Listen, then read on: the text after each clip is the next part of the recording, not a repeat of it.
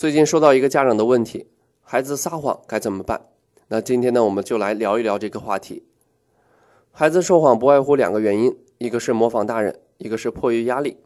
每个孩子最初的谎言都是从这里开始的。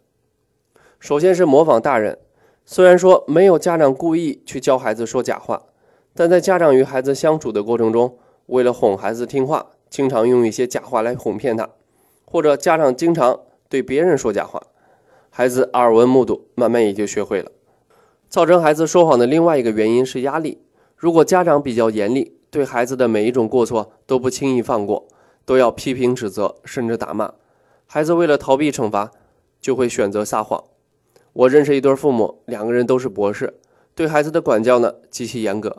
孩子回家稍晚一会儿就是一顿狠批。有一次，孩子贪玩，回家晚了五分钟，孩子生怕父母惩罚自己。就把自行车放了气儿，撒谎说自己的车子坏了，所以才回家晚了。如果家长太强势，说一不二，不尊重孩子自己的想法，孩子为了达到自己的目的也会撒谎。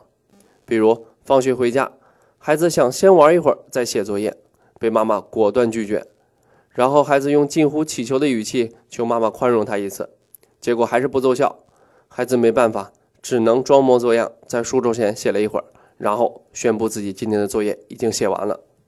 如果家长对孩子的期望过高，孩子为了不让父母对自己失望，很可能会选择撒谎来达到这个目的。我的班里有一个孩子，成绩一直很好，但有一次发挥失误，从班级前三名跌落到班级二十多名。